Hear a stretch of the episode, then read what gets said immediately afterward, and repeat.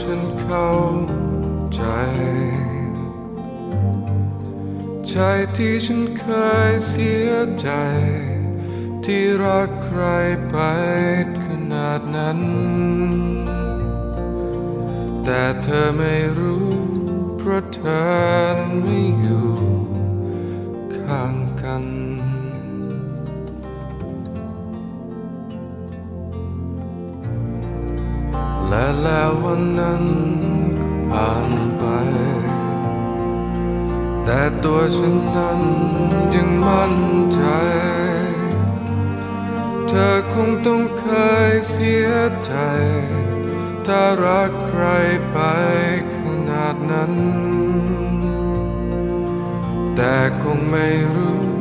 เพราะเขานั้นไม่อยู่ใกล้กัน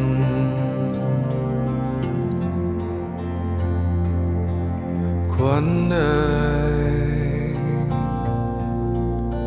อย่าไปไหนได้ไกลเกินกว่านี้ อย่าได้หนี้เลยกลับมาเสียดีๆ เราจะได้มีกันต่อไป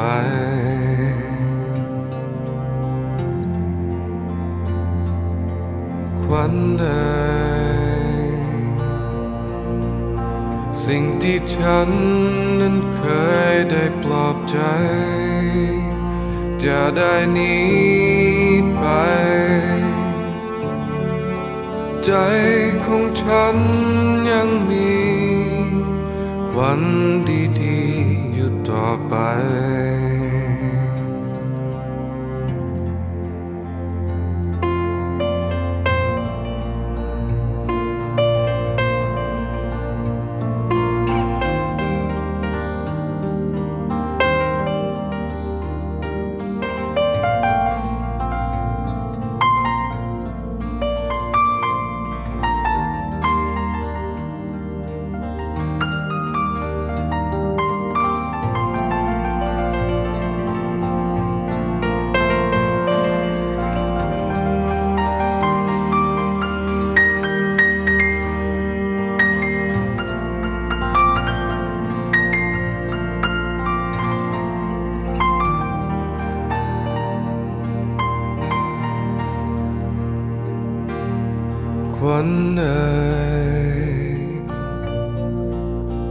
อย่า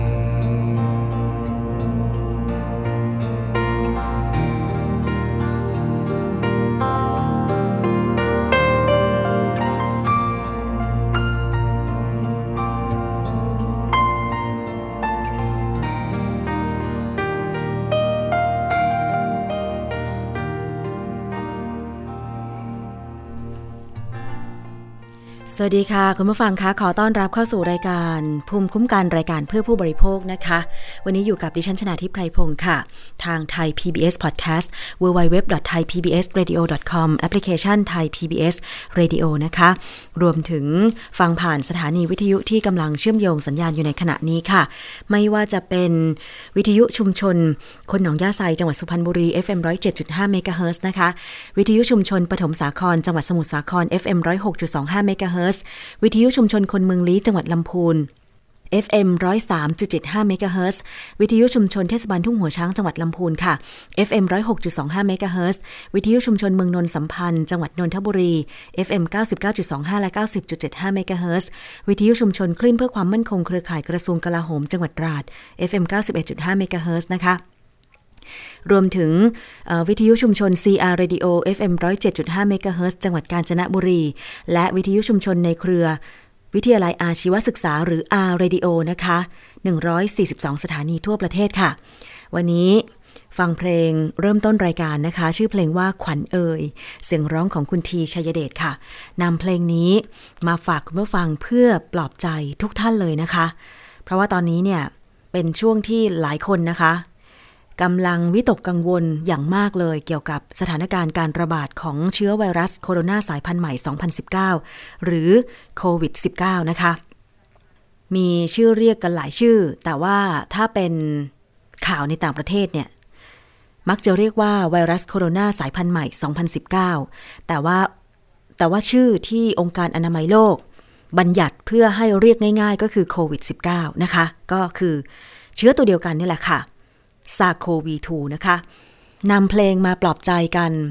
ทำได้เท่านี้จริง ๆ นะคะ คุณผู้ฟังเพราะว่าตอนนี้เนี่ย สถานการณ์ในเมืองไทยยังไม่คลี่คลายค่ะ มีถแถลงจากศูนย์ปฏิบัติการควบคุมสถานการณ์การระบาดของโควิด -19 ทุกวันเลยนะคะ ติดตามข่าวจากศูนย์นี้แม่นยำแล้วก็ชัวร์ที่สุดค่ะ ต้องขอร้องเลยว่า ตอนนี้ต้องงดรับข่าว จากสื่อออนไลน์ ที่ไม่มีตัวตน ต้องบอกอย่างนั้นนะคะ ตอนนี้สำนักข่าวเนี่ย ไม่ว่าจะเป็นสถานีโทรทัศน์ หรือสถานีวิทยุสำนักข่าวใหญ่ ๆ เนี่ยนะคะ ก็มักจะมีสื่อออนไลน์ ของตัวเองทั้ง Facebook Instagram แล้วก็ YouTube นะคะ ขึ้นมารองรับเพื่อให้ประชาชนได้เข้าถึงได้ทุกช่องทาง แต่ว่ามันก็จะมีค่ะ คนที่ตั้งตัวเองเป็นสำนักข่าว และอีกส่วนหนึ่งก็คือ ข่าวออนไลน์ของหน่วยงานต่างๆ ไม่ว่าจะเป็นประชาสัมพันธ์จังหวัด หน่วยงานองค์กรท้องถิ่นที่ทำเพจขึ้นมา รวมไปถึง ใครก็ไม่รู้ ที่ตั้งตัวเป็นสำนักข่าวออนไลน์นะคะ แล้วก็มักจะทำกราฟิก ซึ่งข้อมูลในกราฟิกนั้นเนี่ย ก็นำมาจากศูนย์ข้อมูลข่าวของรัฐบาล หรือนำข้อมูลมาจากสำนักข่าว ใหญ่ ๆ ทั่วไป นี่แหละ แต่ว่าบางที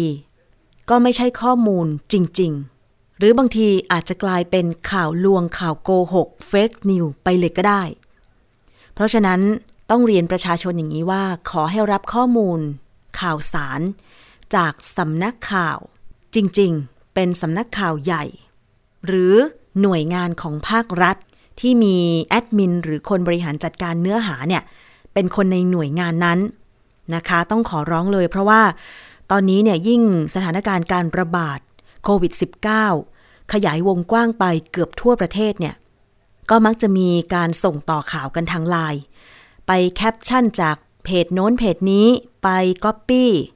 ไปลอกจากที่โน่นที่นี่มาแล้วก็ส่งต่อกันทางไลน์สุดท้ายหาต้นต่อไม่ได้ว่าข้อมูลมาจากไหนนะคะ แล้วก็ทำให้คนที่ได้รับข่าวตกอกตกใจ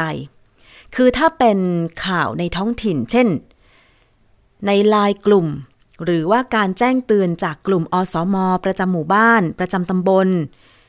หรือการแจ้งเตือนจากโรงพยาบาลส่งเสริมสุขภาพตำบล หรือรอพอสอตอเนี่ย อันเนี้ยเชื่อถือได้เพราะว่าเป็นเจ้าหน้าที่แจ้งเตือนใช่ไหมคะ แต่ถ้าเมื่อใดก็ตามการแจ้งเตือนนั้นถูกบิดเบือนข้อมูล โดยใครคนใดคนหนึ่งที่อยากจะสร้างข่าวลวงข่าวเท็จขึ้นมาเนี่ยอันตรายมาก เพราะว่าทำให้คนได้รับข่าวสารนั้นเนี่ยได้รับข้อที่เป็นเท็จไม่ใช่ข้อที่เป็นจริง โดยเฉพาะการไปรับกราฟิก ใครก็ไม่รู้ที่มาจากไม่ใช่สำนักข่าว แต่ว่าทำชื่อ หรือว่าใส่ลายน้ำเป็นคล้าย ๆสำนักข่าว ซึ่งไม่สามารถตรวจสอบได้ อันเนี้ย ต้องเรียนตามตรงว่า อย่าเชื่อถือเลยนะคะ ให้ฟังข่าวจากทางรัฐบาล ทางสำนักข่าวใหญ่ ๆนะคะ แต่บางทีการติดตามข่าวออนไลน์ อันเนี้ยก็ต้องแบ่งแยกอีกแหละว่า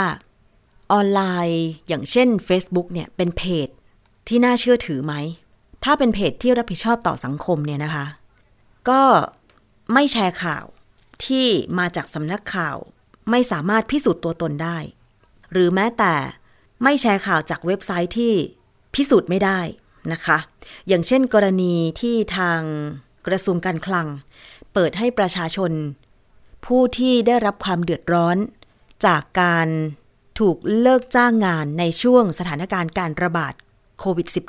-19 ให้ไปลงทะเบียนในเว็บไซต์ แต่ปรากฏว่ามันก็มีพวกที่ทุจริต พวกนิสัยไม่ดีอีกนั่นแหละ ที่สร้าง เว็บไซต์ปลอมขึ้นมา ใช่ไหมคะ อันเนี้ยหลายคนก็น่าจะพิสูจน์ได้แล้วล่ะว่า ควรจะเลือกเชื่อแบบไหน คือถ้าใครหลงเชื่อ ไปลงทะเบียนในเว็บไซต์ปลอมเหล่านี้เนี่ยอาจจะถูกแฮ็กข้อมูลส่วนตัว เพราะว่าการลงทะเบียนในเว็บไซต์เพื่อขอรับเงิน 5,000 บาทเนี่ยนะคะ เขาจะขอข้อมูลส่วนตัวของเราทั้งหมด ชื่อนามสกุล หมายเลขบัตรประจำตัวประชาชน ชื่อสถานประกอบการนายจ้างนะคะ ที่รัฐบาลทำเว็บไซต์ เพื่อให้ประชาชนไปลงทะเบียนขอรับเงินชดเชย ในกลุ่มของผู้ถูกเลิกจ้าง อาชีพอิสระ ที่ไม่มีการทำประกันสังคม ก็คือ w w w เราไม่ทิ้งกัน .com แต่มันก็มีอีกแหละ ที่ไปสร้างชื่อ ที่แบบว่า ปลอมแม้กระทั่ง .com ก็มี มีการเตือนจากศูนย์บริหาร สถานการณ์โควิด -19 นะคะ มีเตือนละ ไม่ว่าจะเป็นเราไม่ทิ้งกัน .net อันนี้ก็ไม่ใช่ ไม่ต้องเข้าไปเลยนะคะ เราไม่ทิ้งกัน .org เราไม่ทิ้งกัน .in.th เราไม่ทิ้งกัน .to.th อันเนี้ยไม่ใช่นะคะ ให้เข้าไปที่เราไม่ทิ้งกัน .com แต่มันก็มีปลอมอีกนะ เราไม่ทิ้งกัน คือไม่ใช่ทิ้งกันนะ เราไม่ทิ้งกันคำว่าทิ้งเนี่ยต้องสะกดทอทหารสระอิ ไม่โทงองู แต่ที่มันมีปลอมเนี่ยสะกดว่าทอทหารสระอิไม่เอกงองู อ่านเป็นเราไม่ทิ้งกัน .com อันเนี้ยนะคะไม่ต้องไม่ต้องไปลงทะเบียนนะคะ ฝากเตือนกันไว้ด้วยค่ะสำหรับท่านที่จะไปลงทะเบียนรับเงิน 5,000 บาท 3 เดือนสำหรับผู้ที่ทำงาน ได้รับผลกระทบถูกเลิกจ้าง ที่ไม่ได้ทำประกันสังคมนะคะ เราไม่ทิ้งกัน .com เอาละตอนนี้นะคะเราไปฟังในส่วนของผู้บริโภคค่ะ ที่ได้รับผลกระทบนะคะ จากการที่ไปซื้อตั๋วเครื่องบินผ่านบริษัท ขายตั๋วเครื่องบินหรือเอเจนซี่แต่ปรากฏว่าจะเดินทางในช่วง เดือนมีนาคมนี้แหละ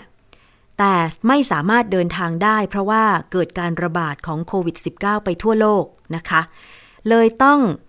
ไปขอเงินคืนจากบริษัทจำหน่าย ตั๋วเครื่องบิน มีวิธีการขอตั๋ว ขอเงินคืนได้อย่างไรนะคะ เราไปฟังดิฉันไปพูดคุยกับคุณป่านค่ะ จากกรณีที่ผู้บริโภคนะคะ ได้ซื้อตั๋วเครื่องบินเพื่อเดินทางไปท่องเที่ยว อย่างประเทศเกาหลีใต้นะคะ แต่ปรากฏว่าพอเกิดสถานการณ์การระบาดของไวรัสโคโรนาสายพันธุ์ใหม่ 2019 หรือโควิด -19 เนี่ยนะคะ จึงทำให้ไม่สามารถเดินทางได้ เธอจึงได้ทำการขอคืนเงินตั๋วเครื่องบินนะคะ ผลการขอคืนเงินจะเป็นอย่างไรบ้าง ตอนนี้เราไปคุยกับคุณป่านค่ะ สวัสดีค่ะคุณป่านคะ ค่ะ สวัสดีค่ะ สวัสดีคุณผู้ฟังด้วยนะคะ ค่ะ เป็นไงบ้างหลังจากที่ขอคืนเงินกับเอเจนซี่ที่ซื้อตั๋วเครื่องบินไปเนี่ยค่ะ ค่ะก็ขอเล่าย้อนไปก่อนนะคะ พอดีว่าดิฉันเนี่ยซื้อตั๋วเครื่องบินไปเกาหลีใต้นะคะ ผ่านบริษัทเอเจนซี่ก็จะเดินทางไปกับสายการบินแอร์เอเชียนะคะไฟเนี่ยก็คือวันที่ 12 มีนาคม แล้วก็กลับวันที่ 17 มีนาคม ทีนี้ก่อนที่จะเดินทางไปเนี่ยสักประมาณสักเกือบประมาณ 20 วันได้ค่ะ ก่อนเดินทางดิฉันก็ติดตามสถานการณ์แล้วก็ดูแล้วว่าเออที่เกาหลีใต้เนี่ยวิกฤต พอเราติดตามสถานการณ์นะคะ ก็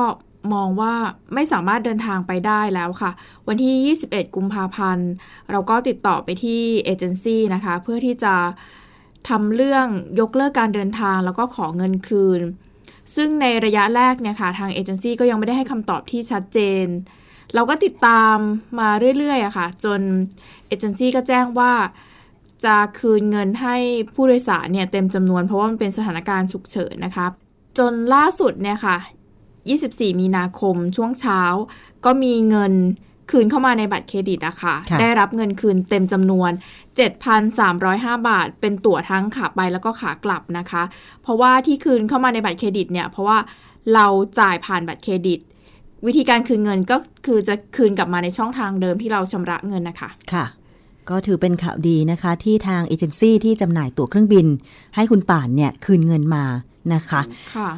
ระยะเวลาในการขอคืนเงินจาก 21 กุมภาพันธ์ใช่ไหมคะ ที่ค่ะแจ้งไปทางบริษัทเอเจนซี่ค่ะจนกระทั่งเขาคืน 24 มีนาคม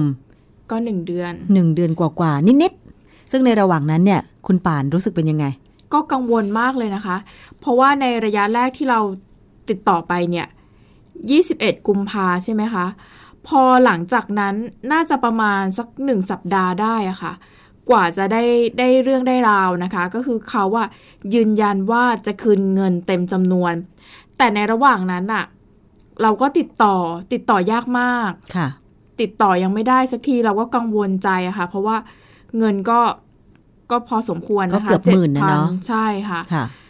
ตอนแรกเราก็ตอนแรกเราก็แบบเอ๊ะ ยังไม่แน่ใจแต่ว่าก็ปรึกษาเพื่อนเพื่อนเพื่อนเพื่อนๆก็บอกว่า คือถ้าเป็นการคืนผ่านเอเจนซี่เนี่ย น่าจะประมาณสัก ไม่เกิน 45 วัน โอเคก็คือเราก็พยายามรอแหละ ทีนี้พอได้คืนมาก็รู้สึกโล่งโอใจเคอะใช่ และอีกอย่างหนึ่งก็คือในสถานการณ์อย่างที่บอกอะค่ะโควิด -19 มันเป็นภาวะฉุกเฉินนะคะของของประเทศไทยแล้วก็ของทั่วโลกด้วยค่ะเพราะฉะนั้นคือการเดินทางเนี่ย อย่างที่หมอบอกว่า โรคอะมันไปกับเครื่องบินค่ะใช่ไหมคะ ถ้ามันลดมาตรการตรงนี้ได้ มันก็จะช่วยช่วยกันในการลดการแพร่ระบาดของโรคด้วยอะค่ะค่ะ ทีนี้ได้ถามทางบริษัทเอเจนซี่ที่จำหน่ายตั๋วเครื่องบินมาว่าเหตุผลหลักในการคืนเงินนะคะ แล้วก็ใช้ระยะเวลาขนาดนี้เนี่ยเพราะอะไรคะคือตอนแรกนะคะเขาก็บอกว่าเขาว่าได้คุยกับทางแอร์เอเชียแล้ว ก็คือ ทางเอเจนซี่เนี่ยก็เลยมีนโยบายแบบนี้ขึ้นมา แต่ว่าเขาก็บอกอยู่นะคะว่าระยะเวลาที่เรารอเนี่ยก็คืออาจจะมากกว่า1เดือนอืมประมาณเขาบอกแต่นี้เขาบอกแต่แรกอยู่แล้ว ใช่ใช่ใช่แต่คือเขาก็บอกว่าระยะเวลาในการคืนเนี่ยมันไม่เร็วหรอก แต่ว่าก็ยืนยันว่าจะคืนให้อืมแต่พอเมื่อเช้าเราก็เข้าไปดูใน Facebook นะคะ ของของบริษัทเขาอะก็ยังมีคนที่ยังไม่ได้คืนหรือเปล่า ใช่ก็ยังมาแบบว่าคือมีอารมณ์นิดนึงอะค่ะ โกรธอะไรอย่างเงี้ย ว่าแบบอืมติดต่อไม่ได้ตกลงจะได้คืนไหมอะไรอย่างเงี้ยค่ะค่ะ แล้วตอนที่คุณป่านบอกว่าติดต่อทางบริษัทเอเจนซี่ที่ขายตั๋วเครื่องบินเนี่ยไม่ได้ ใช้วิธีไหนบ้าง โทรศัพท์ Facebook หรือว่าช่องทางอื่น โทรศัพท์ด้วยค่ะ โทรศัพท์คือโทรไป คือไม่มีคนรับ เหมือนไม่มีคนรับอะนะคะ ก็ไม่ค่ะรู้ว่าแบบว่าคู่สายเต็มหรือเปล่าอะไรอย่างเงี้ย แล้วก็ติดต่อทาง Facebook ด้วย ทางข้อความค่ะ inbox ไป ก็ยังไม่ตอบคือเงียบไป คืออาจจะเป็นเพราะว่าการสื่อสารอะที่มันช้าการตอบรับที่มันช้า มันก็เลยทำให้ผู้โดยสารอะเกิดความไม่พอใจมีอารมณ์โกรธ มีอารมณ์โมโห เพราะว่า พูดง่ายๆ เขาก็จ่ายเงินไปแล้วอะค่ะใช่ไหมแล้วบางคนอะที่บอกว่าเดินทางเป็นครอบครัวอย่างเงี้ยอาจจะหลายคนอือฮึก็คืออาจจะแบบหลักหมื่นหลายหมื่นอย่างเงี้ยใช่ไหมคะค่ะทีนี้พอ พอคนเรามันอยู่ในสถานการณ์ที่แบบว่า เอ๊ะตกลงฉันจะได้คืนไหมอะค่ะ แล้วมันอยู่ในสถานการณ์ที่แบบเครียดด้วยอะเนาะไปค่ะเที่ยวไม่ได้อะไรเงี้ย อาจจะแบบว่าผสมผสมกัน ตรงนี้ก็เลยอยากจะสะท้อนว่าพวกบริษัทเอเจนซี่อะค่ะค่ะควรที่จะเพิ่มช่องทางในการสื่อสารตอบกลับโดยเร็วอือฮึถ้าเขามีเกิดไลน์ไหมไม่ไม่ไม่มีไม่มีนะคะอืมส่วนใหญ่ก็คือจะมีเป็นเว็บไซต์ก็คือสามารถ inbox ผ่านเว็บไซต์ สื่อสารผ่านเว็บไซต์ได้ค่ะ ทีนี้ก็เลยอยากจะเสนอว่าบริษัทเอเจนซี่เนี่ยค่ะ อาจจะต้องใช้วิธีประกาศคือโอเคเข้าใจได้แหละว่าไม่สามารถจะมาตอบลูกค้าที่อาจจะ inbox เข้าไปเป็นพันเป็นคนทุกคน ใช่ได้รวดเร็ว แต่ว่าอาจจะใช้วิธี ประกาศไปเลยอะค่ะ ทางช่องทางของเขาว่า Facebook เพราะเป็นเข้าถึงง่ายสุดเนาะค่ะเพราะว่าคนก็ใช้ Facebook ว่าโอเค ลูกค้าที่ติดต่อมาเข้ามาช่วงวันนี้ จะได้รับเงินคืนเมื่อไหร่เมื่อไหร่เมื่อไหร่ยืนยันว่าทุกคนจะได้รับคืนแบบไหนอะไรยังไงให้ชัดเจนไปเลยเงี้ยเพื่อให้เขาแบบว่ามีความอุ่นใจอะค่ะ ใช่ความเชื่อมั่นมันเกิดจากการตอบของ ทางด้านบริษัทเนาะใช่ค่ะ เพราะว่าถ้าให้คนรอโดยไม่ทราบคำตอบเนี่ย บางทีคนก็เกิดน้ำโหได้เหมือนกัน ใช่ไหมคะใช่ใช่เพราะเราไม่รู้อะไรเลย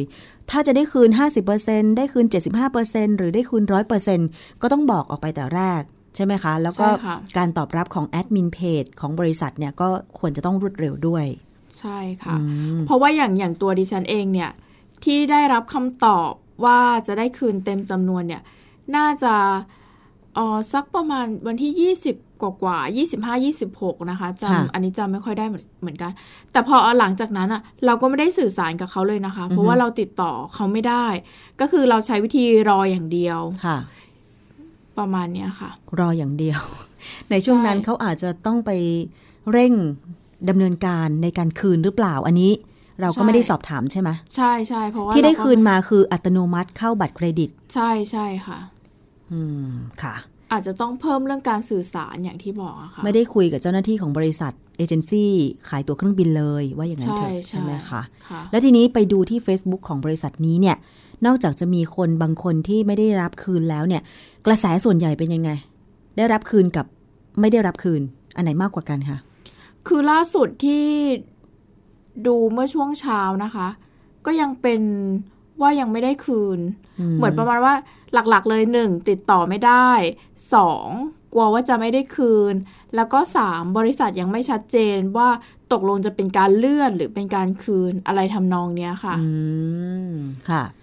คือเพราะว่าการจองตั๋วเครื่องบิน หรือว่าโรงแรมเนี่ยการไปเที่ยวเนี่ยส่วนใหญ่คนจะวางแผนกันล่วงหน้าอือฮึอย่างน้อยใช่สักสามเดือนสี่เดือนอะไรอย่างเงี้ยนะคะค่ะถ้าอย่างต่างประเทศนี่บางคนแบบอาจจะ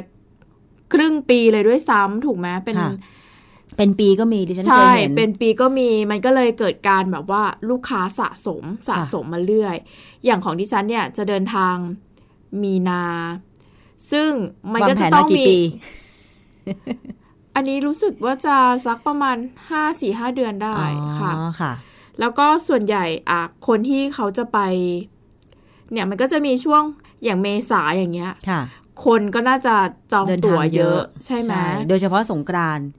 ใช่ใช่ไหมบางคนใช่ก็ะไม่ได้อยากเที่ยวสงกรานต์ในประเทศ ก็พาครอบครัวบินไปพักผ่อนต่างประเทศใช่ใช่ก็น่าจะเกิดกรณีนี้เยอะเหมือนกันนะคะใช่ใช่คือตอนนี้น่าจะเป็นทั้ง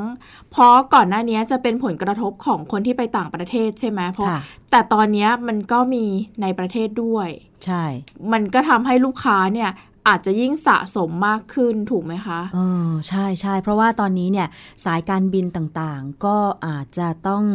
ยกเลิกเที่ยวบินชั่วคราว อย่างเช่นไทยไลออนแอร์รู้สึกว่าก็จะยกเลิกเที่ยวบินชั่วคราวไปแล้วด้วยเหมือนกันค่ะนะคะ หรือบางสายการบินก็เอ่ออาจจะแบบยกเลิกยาวเลยอะไม่ได้ชั่วคราวแบบว่า 12 วัน 14 วันเนาะอืมบางสายการค่ะบินที่ฉันเห็นยังไงคุณผู้ฟังนะคะ ผู้บริโภคที่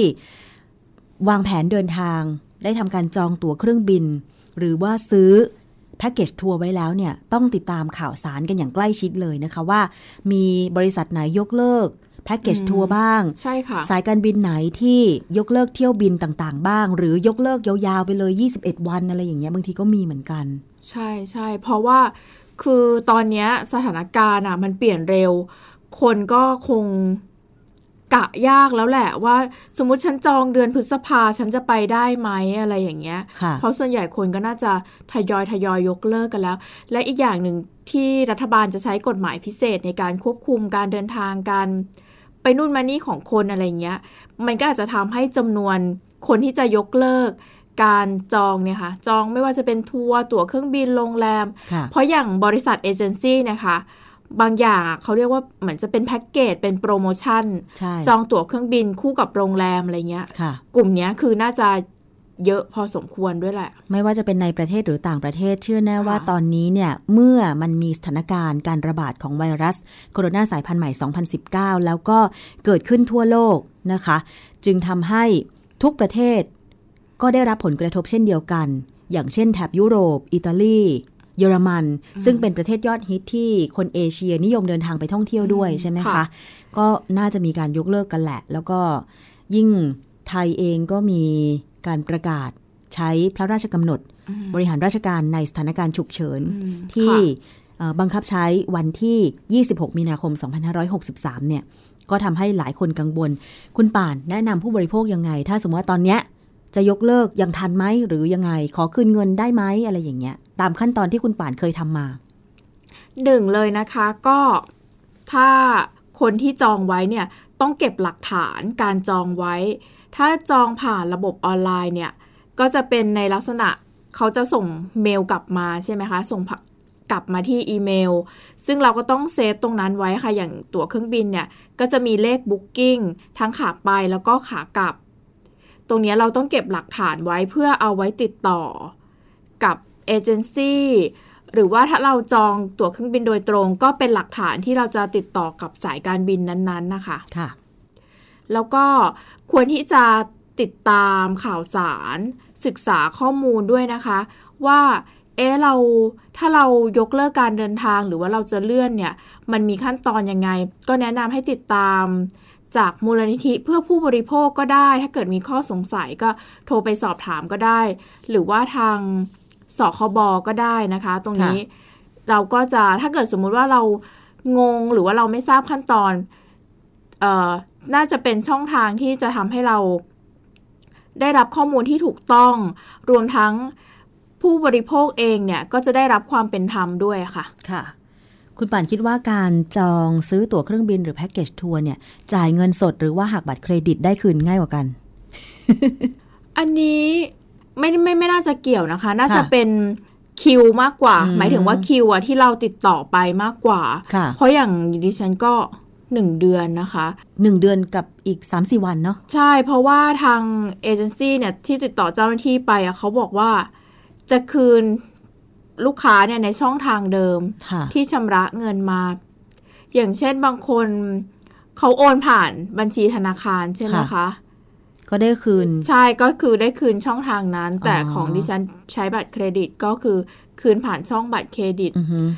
ไม่แน่ใจว่าจะมีพวกช่องทางพวกจ่ายผ่าน Counter Service อะไรอย่างนี้ด้วยหรือเปล่านะอืมถ้าเกิดสมมติคนที่เขา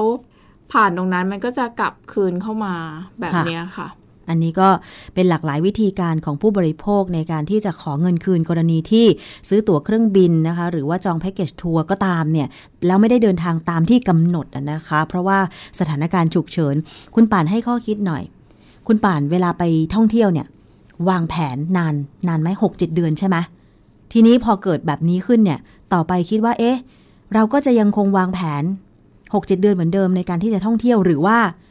อยากไปก็ไปเลย ยังไงดี คือพอมันมีโควิดอ่าฮะ -19 ขึ้นมาเนี่ย ยอมรับว่าคือคิดหนักเลยนะคะอือฮึเพราะว่าตอนแรกเนี่ยเอเจนซี่บอกว่ามีสองตัวเลือก คือหนึ่งเอาเงินคืนเลยอือฮึหรือว่าเลื่อน การเดินทางออกไป ใช่ค่ะ เพราะตอนแรกเราก็มองไว้ เอ๊ะหรือว่าเราจะเลื่อนไปสักช่วงปลายปี สักเดือนตุลาต้นพฤศจิกาดีค่ะแต่พอตอนหลังคิดมาแล้วว่า คือ ก็ยังไม่แน่ไม่นอนใช่ใช่ไหมไม่แน่อะว่าแบบคือโควิดจะไปหรือเปล่าเราก็เลยเอาเงินคืนก่อนดีกว่า ก็เลยอยากจะฝากเตือนคุณผู้ฟังด้วยนะคะว่า คือตอนเนี้ยที่ใครที่คิดจะวางแผนไปช่วงปลายปีเนี่ย อาจจะต้องงดไว้ก่อนอืมดูสถานการณ์ก่อนค่ะปีหน้าก็ได้ เก็บเงินไว้ก่อน หรืออาจจะไม่ได้ไปเลย เพราะว่าเราก็ต้องคิดเผื่อไว้ ใช่ คือ คิดร้ายไว้ก่อนเนาะคิดใช่ในแง่ใช่ร้ายไว้ก่อน เพราะว่า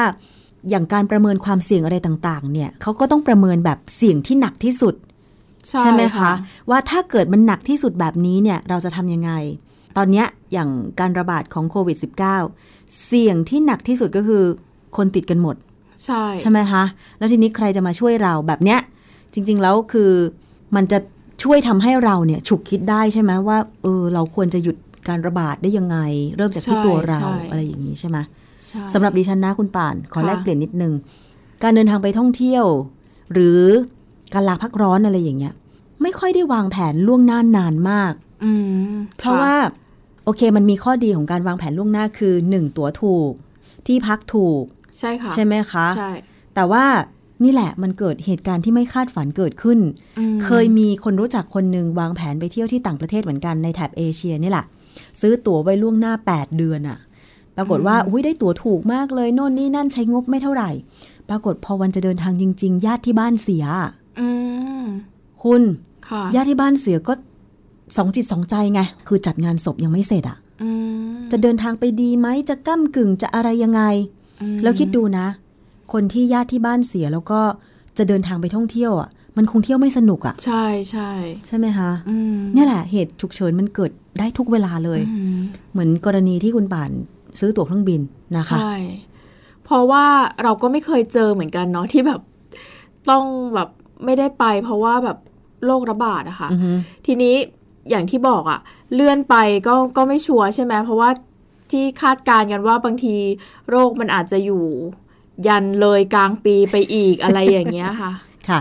และอีกอย่างหนึ่งอะพอช่วงปลายปี เป็นช่วงอากาศหนาวใช่ไหมอืมหมายถึงใช่ว่าทางโดยเฉพาะในต่างประเทศอะที่เป็นช่วงแบบว่าอากาศเย็นค่ะ แล้วช่วงปลายปียิ่งคนเดินทางกันไปมาเนาะเยอะด้วย ใช่ ดิฉันเชื่อแน่ว่าถ้าสถานการณ์การระบาดของไวรัสโคโรนาสายพันธุ์ใหม่ 2019 มันซาลง ทุกประเทศเนี่ย มีการจำกัด ไม่มีผู้ติดเชื้อรายใหม่ หรือควบคุมสถานการณ์ได้แล้วเนี่ยดิฉันเชื่อว่าคนทั่วโลกเนี่ยจะหลั่งไหลเดินทางหลั่งไหลใช้ชีวิตกันอย่างมากใช่ใช่นะคะใช่เออเพราะว่าอย่างอย่างที่ดูข่าวนะคะ ที่บอกว่าบ้านเราเองก็นักท่องเที่ยวปกติปีหนึ่ง30กว่าล้านคนอืมก็หายไปใช่ไหมใช่ อย่างนักท่องเที่ยวจีนใช่นะคะแล้วก็ยุโรปเนี่ยจริง ๆเขาชอบ ประเทศไทยนะค่ะเท่าที่เห็นมามีบริษัททัวร์นำเข้าทัวร์จากอิตาลีบ้างอืมจากเยอรมันใช่จากอะไรก็ใช่เยอะนะ ที่นำเข้าอย่างเดียวนะใช่นี่ก็หายไปหมดเลยใช่ค่ะนะคะ ก็เห็นใจทุกคนเนาะใช่ทั้งตัวบริษัททัวร์ทั้งตัวผู้บริโภคที่อยากจะไปเที่ยวอืมนะคะใช่ใช่ค่ะอะให้กำลังใจกัน วันนี้ก็ต้องขอบคุณคุณป่านมาก ๆ ที่มาเล่า นะคะ วิธีการที่จะขอเงินคืน กรณีค่ะซื้อตั๋วเครื่องบินแล้วไม่ได้บิน เพราะว่ามีการระบาดของโควิด -19 นะคะ ขอบคุณค่ะ ขอบคุณค่ะ สวัสดีค่ะ สวัสดีค่ะ ค่ะ ก็เป็นประสบการณ์นะคะของผู้บริโภคที่ซื้อตั๋วเครื่องบิน เพื่อจะเดินทางไปท่องเที่ยวที่เกาหลีใต้ แต่ต้องมายกเลิกเพราะว่า สถานการณ์การระบาดของโควิด -19 นะคะ ซึ่งเกาหลีใต้เนี่ยระบาดหนักมากเลย แต่ว่าตอนนี้เนี่ยเขาจำกัดการพบเจอผู้ติดเชื้อรายใหม่แล้วนะคะ มีประเด็นเพิ่มเติมนะคะคุณผู้ฟังเกี่ยวกับเรื่องของสินค้าที่จำเป็น เพื่อที่จะยังชีพในช่วงที่หลายคนต้องกักตัวอยู่ที่บ้าน และป้องกันตัวเองเวลาไปในสถานที่สาธารณะต่างๆ ก็คือหน้ากากอนามัยนะคะ ไม่ทราบสถานการณ์ในต่างจังหวัดเป็นยังไงบ้าง หน้ากากอนามัยที่ใช้ทางการแพทย์ไม่ว่าจะเป็นที่เป็นสีเขียวๆหรือสีฟ้าๆนะคะ ยังพอหาซื้อได้ไหมหรือต้องเย็บหน้ากากผ้าใช้เองแล้วนะคะ เพราะว่ากระทรวงสาธารณสุขเนี่ยมีการจัดการกับการกระจาย หน้ากากอนามัยใหม่นะคะ หลังจากกระทรวงสาธารณสุขได้รับการจัดสรรหน้ากากอนามัยทางการแพทย์เพิ่ม วันละ1ล้าน3แสนชิ้น เพื่อจัดสรรให้กับโรงพยาบาลทุกสังกัด จึงได้ปรับระบบการจัดส่ง โดยบริษัทไปรษณีย์ไทย เพื่อให้ถึงจังหวัดเร็วขึ้น ขณะเดียวกันก็เตรียมจัดหาหน้ากาก N95 เพิ่มอีก7 0 0 0 0 0 ชิ้นค่ะ นายแพทย์สุขุมการจนะพิมายปลัดกระทรวงสาธารณสุข ระบุว่ากระทรวงสาธารณสุขได้รับจัดสรรหน้ากากอนามัยทางการแพทย์เพิ่มเป็น1ล้าน3แสนชิ้นต่อวันนะคะ ได้จัดส่งให้กับโรงพยาบาลในสังกัดสำนักงานปลัดกระทรวงสาธารณสุข 650,000 ชิ้น และสังกัดกรมต่างๆ 150,000 ชิ้นรวมเป็น 8 0 0 0 0 0 ชิ้นนะคะ โรงพยาบาลนอกสังกัดกระทรวงสาธารณสุข 1 0 0 0 0 0 ชิ้น โรงพยาบาลมหาวิทยาลัย และโรงพยาบาลเอกชนอย่างละ 1 5 0 0 0 0 ชิ้น และโรงพยาบาลสังกัดกรุงเทพมหานคร 1 0 0 0 0 0 ชิ้น โดยได้ปรับระบบจัดส่ง โดยบริษัทไปรษณีย์ไทย ส่งจากโรงงานไปยังโรงพยาบาลศูนย์ที่เป็นแม่ข่ายของเขตสุขภาพ เพื่อให้ถึงจังหวัดเร็วขึ้นค่ะ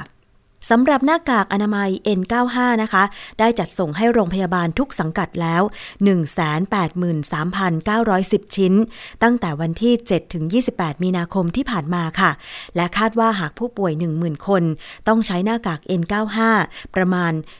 17,000 ชิ้นต่อวันค่ะจึงมีแผนการจัดหาเพิ่มเติมประมาณ 700,000 ชิ้น โดยนำเข้า โดยการนำเข้าของบริษัท 3M จากประเทศอเมริกา 200,000 ชิ้น บริษัทสยามโคเคนจำกัดเดือนละ 100,000 ชิ้น องค์การเภสัชกรรมนำเข้าจากจีน แบบรัฐต่อรัฐอีก 400,000 ชิ้นค่ะนอกจากนี้นะคะ ได้จัดส่งอุปกรณ์ ป้องกันและเวชภัณฑ์ทางการแพทย์ ที่ได้รับจากรัฐบาลจีน ในเขตสุขภาพ เป็นหน้ากากอนามัย 1 0 0 0 0 0 ชิ้น หน้ากาก N95 10,000 ชิ้น ต่อ นะคะแล้วก็มีชุด PPE 2,000 ชิ้นด้วย เป็นชุดที่บุคลากรทางการแพทย์ต้องใช้เวลาเข้าไปรักษาผู้ป่วยนะคะ ขณะที่การสำรองยาฟลาวิพิราเวีย หรือยาอวีแกนทางองค์การเภสัชกรรมค่ะ จัดซื้อจากประเทศญี่ปุ่น 40,000 เม็ดและจะจัดสรรส่งให้โรงพยาบาลราชวิถีนะคะจำนวน 18,000 เม็ดสำหรับกระจายให้กับโรงพยาบาลในเขตกรุงเทพและปริมณฑลและส่งให้กับเขตสุขภาพทั้ง 12 เขตสำหรับ จัดสรรกระจายให้กับโรงพยาบาลขนาดใหญ่ในภูมิภาคจำนวน 18,000 เม็ดค่ะ ที่เหลือองค์การเภสัชกรรมสำรองไว้สำหรับจัดสรรในกรณีจำเป็นเร่งด่วนอีกจำนวน 4,000 เม็ดนะคะ ทั้งนี้คาดว่าในวันที่ 3 เมษายน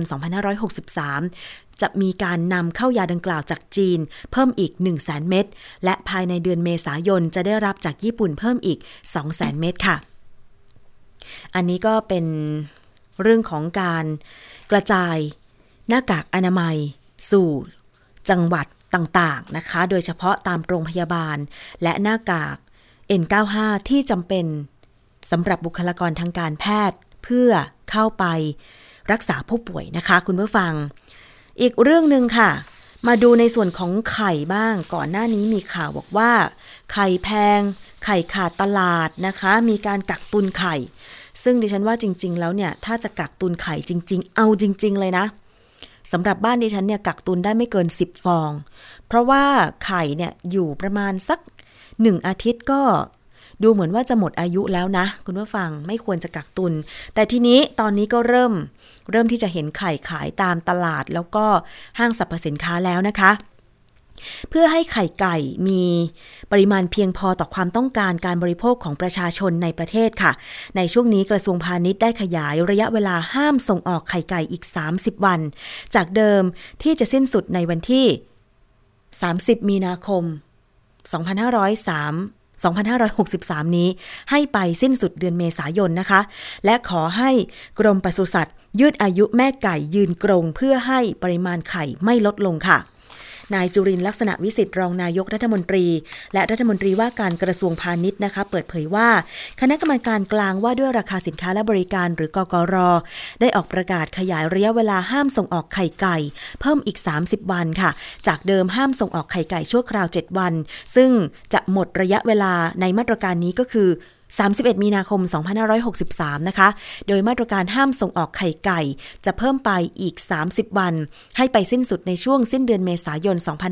2563 แต่หากสถานการณ์ไข่ไก่ดีขึ้นมีเพียงพอต่อการบริโภคของประชาชนในประเทศ ก็อาจจะยกเลิกมาตรการห้ามส่งออกไข่ไก่ได้ค่ะ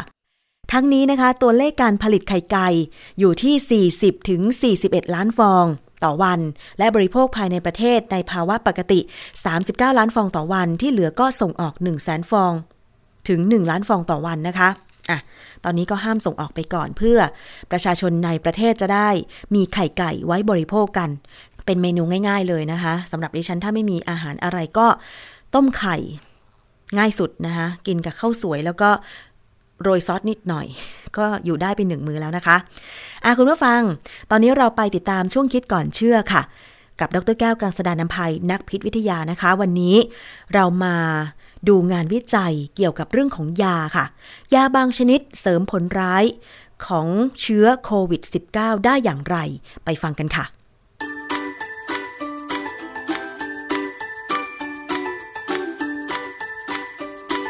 ช่วง คิดก่อนเชื่อ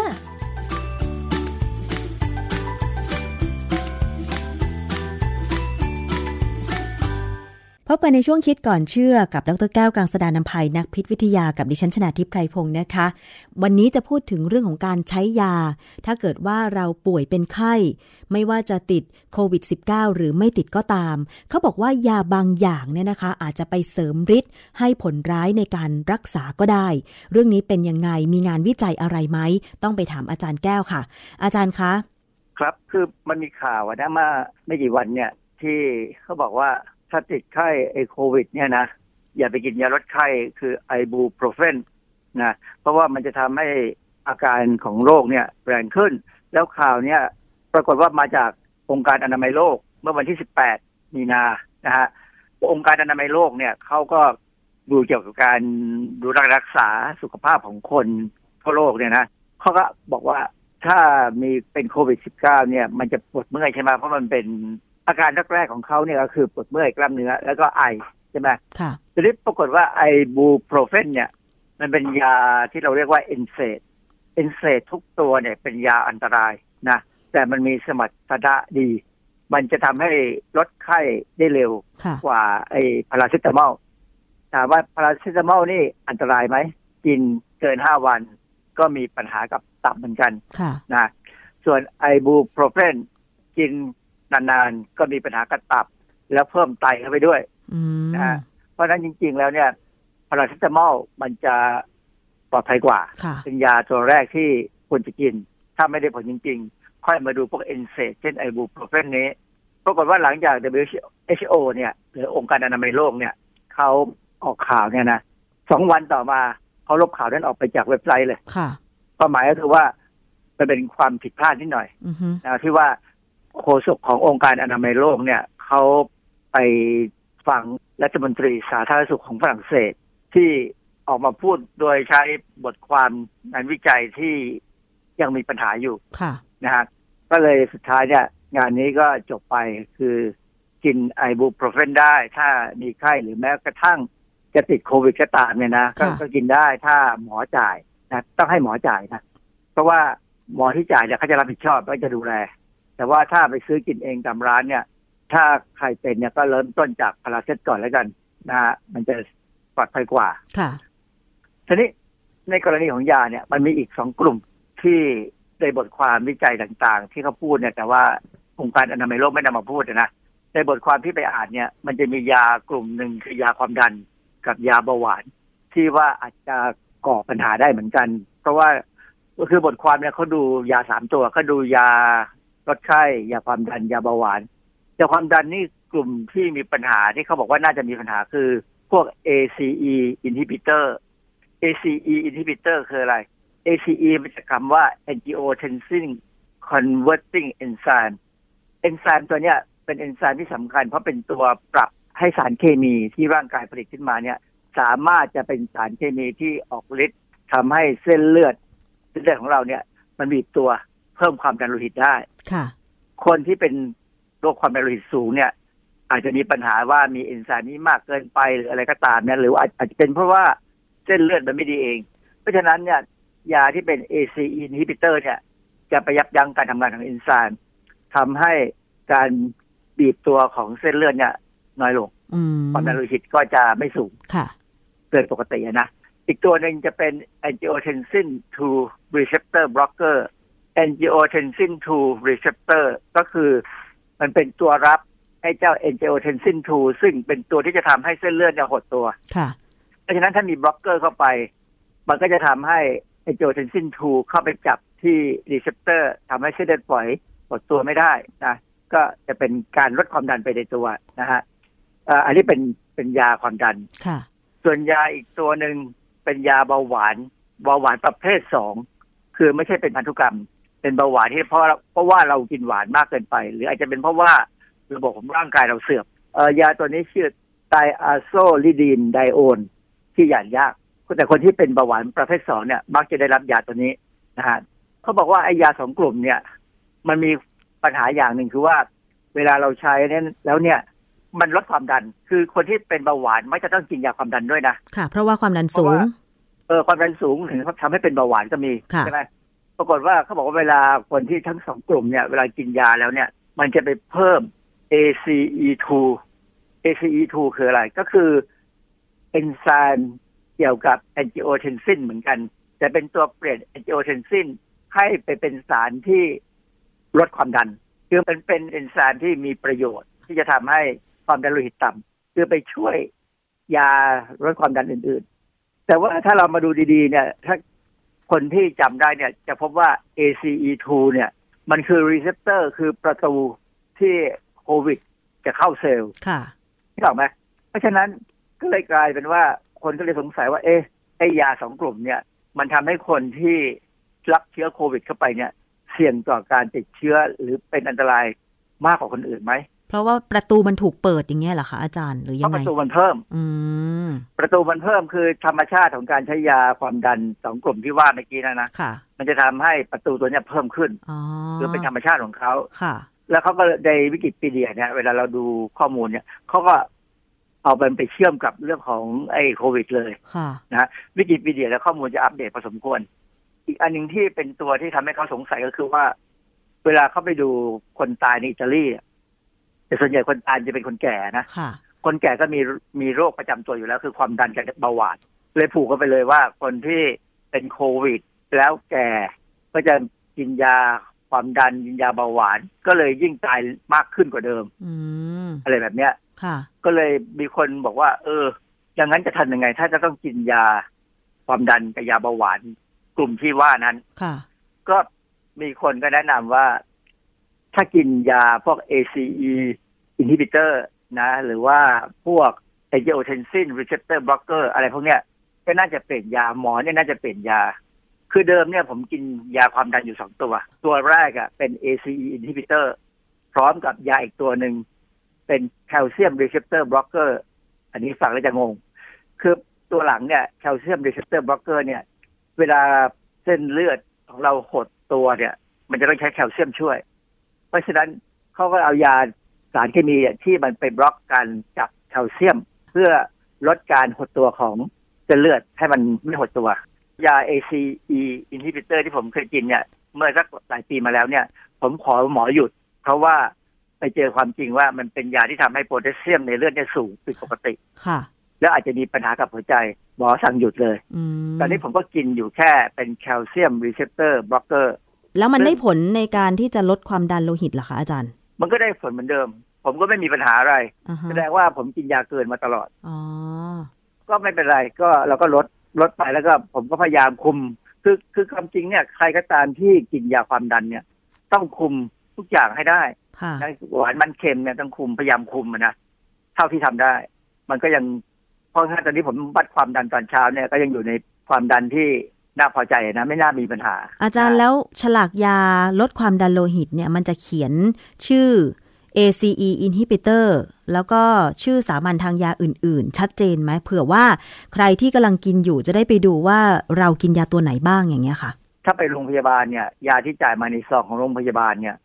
ไม่มีไม่ค่อยมีอะไรพวกนี้เท่าเท่าไหร่ แต่ความจริงถ้ามันมาเป็นกล่องนะ มันจะมีคำอธิบายเป็นฉลากยาค่ะ แต่ตัวหนังสือมันจะยิบมาก แล้วมักจะเป็นภาษาอังกฤษค่ะนี่คือปัญหา เพราะฉะนั้นเนี่ยเขาถึงแนะนำว่าให้พยายามถามหมอที่ยาที่เรากินเนยยากลุ่มไหนค่ะนะฮะซึ่งบางคนก็ไม่กล้าถามเพราะหมอบางคนก็ดุดุเพราะว่ามีคนไข้รอคิวเยอะไงคะอาจารย์ เออใช่หมอก็หมอก็อยากจะรีบทำงานให้จบๆอะนะคนไข้ก็เลยไม่ค่อยกล้าถาม แต่โดยสรุปเนี่ยเขาก็แนะนำว่าถ้าใครที่เสี่ยงติดโควิดนะแล้วยังต้องกินยาลดความดันโลหิตเนี่ย น่าจะเปลี่ยนจาก ACE inhibitor ไปเป็นแคลเซียม channel blocker แทนเออผมใช้คำผิดไปเมื่อกี้นี้ว่าแคลเซียม receptor blocker เขาเรียกว่าแคลเซียม channel blocker นะ มันมันก็จริงชื่อมันคล้ายๆกันอะก็ความหมายก็เดียวกันนะฮะ ส่วนยาเบาหวานเนี่ย มันอาจจะยังไม่มีปัญหานะ เพราะว่าในบทความที่รัฐมนตรีฝรั่งเศสพูดถึงเนี่ย เขาพูดถึงยาเบาหวาน แต่มันไม่มี reference ไม่มีไอเอกสารอ้างอิงผมค่ะไปดูแล้วผมก็ว่าเออเขาพูดไปได้ยังไงกันไม่รู้ไปเป็นสรุปเนี่ยเราพูดถึงยาสามตัวในวันนี้ค่ะนะยาตัวหนึ่งคือยาลดไข้ไอบูโปรเฟนซึ่งเขาบอกว่ายังกินได้อยู่ ส่วนยาเบาหวานเนี่ย มันยังไม่ชัดเจนนะนะก็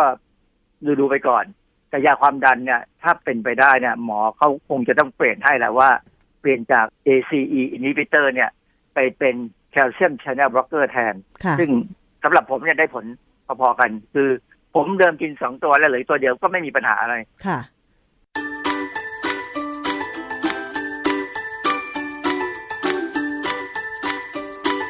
ช่วงคิดก่อนเชื่อ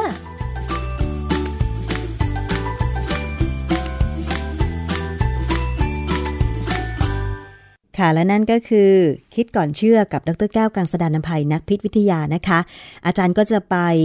อ่านงานวิจัยต่างๆ ที่เกี่ยวข้องด้านพิษวิทยาหรือด้านอื่นๆนะคะ แล้วก็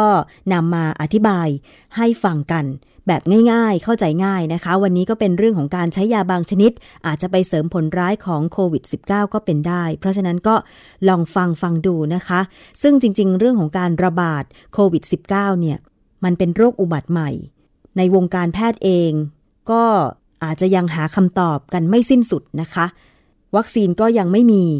ยารักษาโควิด -19 โดยตรงก็ยังไม่มี เพราะฉะนั้นเราต้องมาเรียนรู้ร่วมกันค่ะ และนี่ก็คือรายการภูมิคุ้มกันรายการเพื่อผู้บริโภคสำหรับวันนี้นะคะ หมดเวลาลงแล้วค่ะ ขอบคุณสำหรับการติดตามรับฟัง ไม่ว่าจะจากช่องทางเว็บไซต์ www.thaipbsradio.com แอปพลิเคชัน Thai PBS Radio แล้วก็พอดแคสต์รวมถึง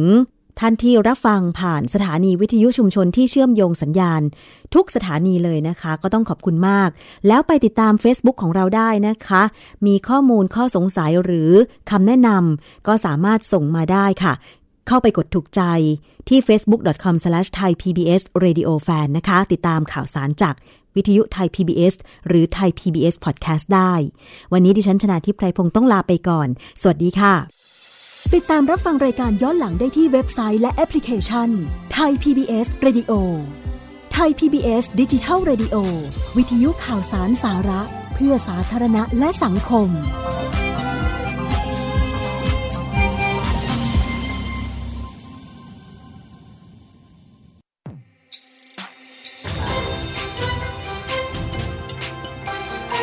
คุณกำลังรับฟังไทย PBS ดิจิทัล Radio ฟังทางเว็บไซต์ www.thaipbsradio.com ฟังทางโทรศัพท์มือถือ ดาวน์โหลดแอปพลิเคชัน ThaiPBS Radio ติดตามข่าวสารความเคลื่อนไหว กดไลค์ที่ Facebook ไท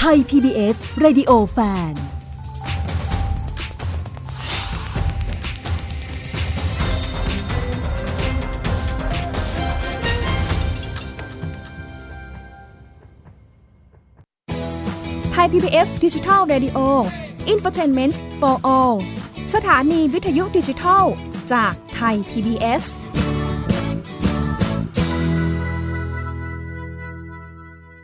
เพียงแค่มีสมาร์ทโฟน ก็ฟังได้ไทย PBS Digital Radio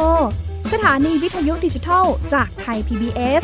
เพิ่มช่องทางง่าย ๆ ให้คุณได้ฟังรายการดีๆ ทั้งสดและย้อนหลังผ่านแอปพลิเคชันไทย PBS Radio หรือเวอร์ไบเว็บ Thai PBS Radio .com Thai PBS Digital radio infotainment for all วันนี้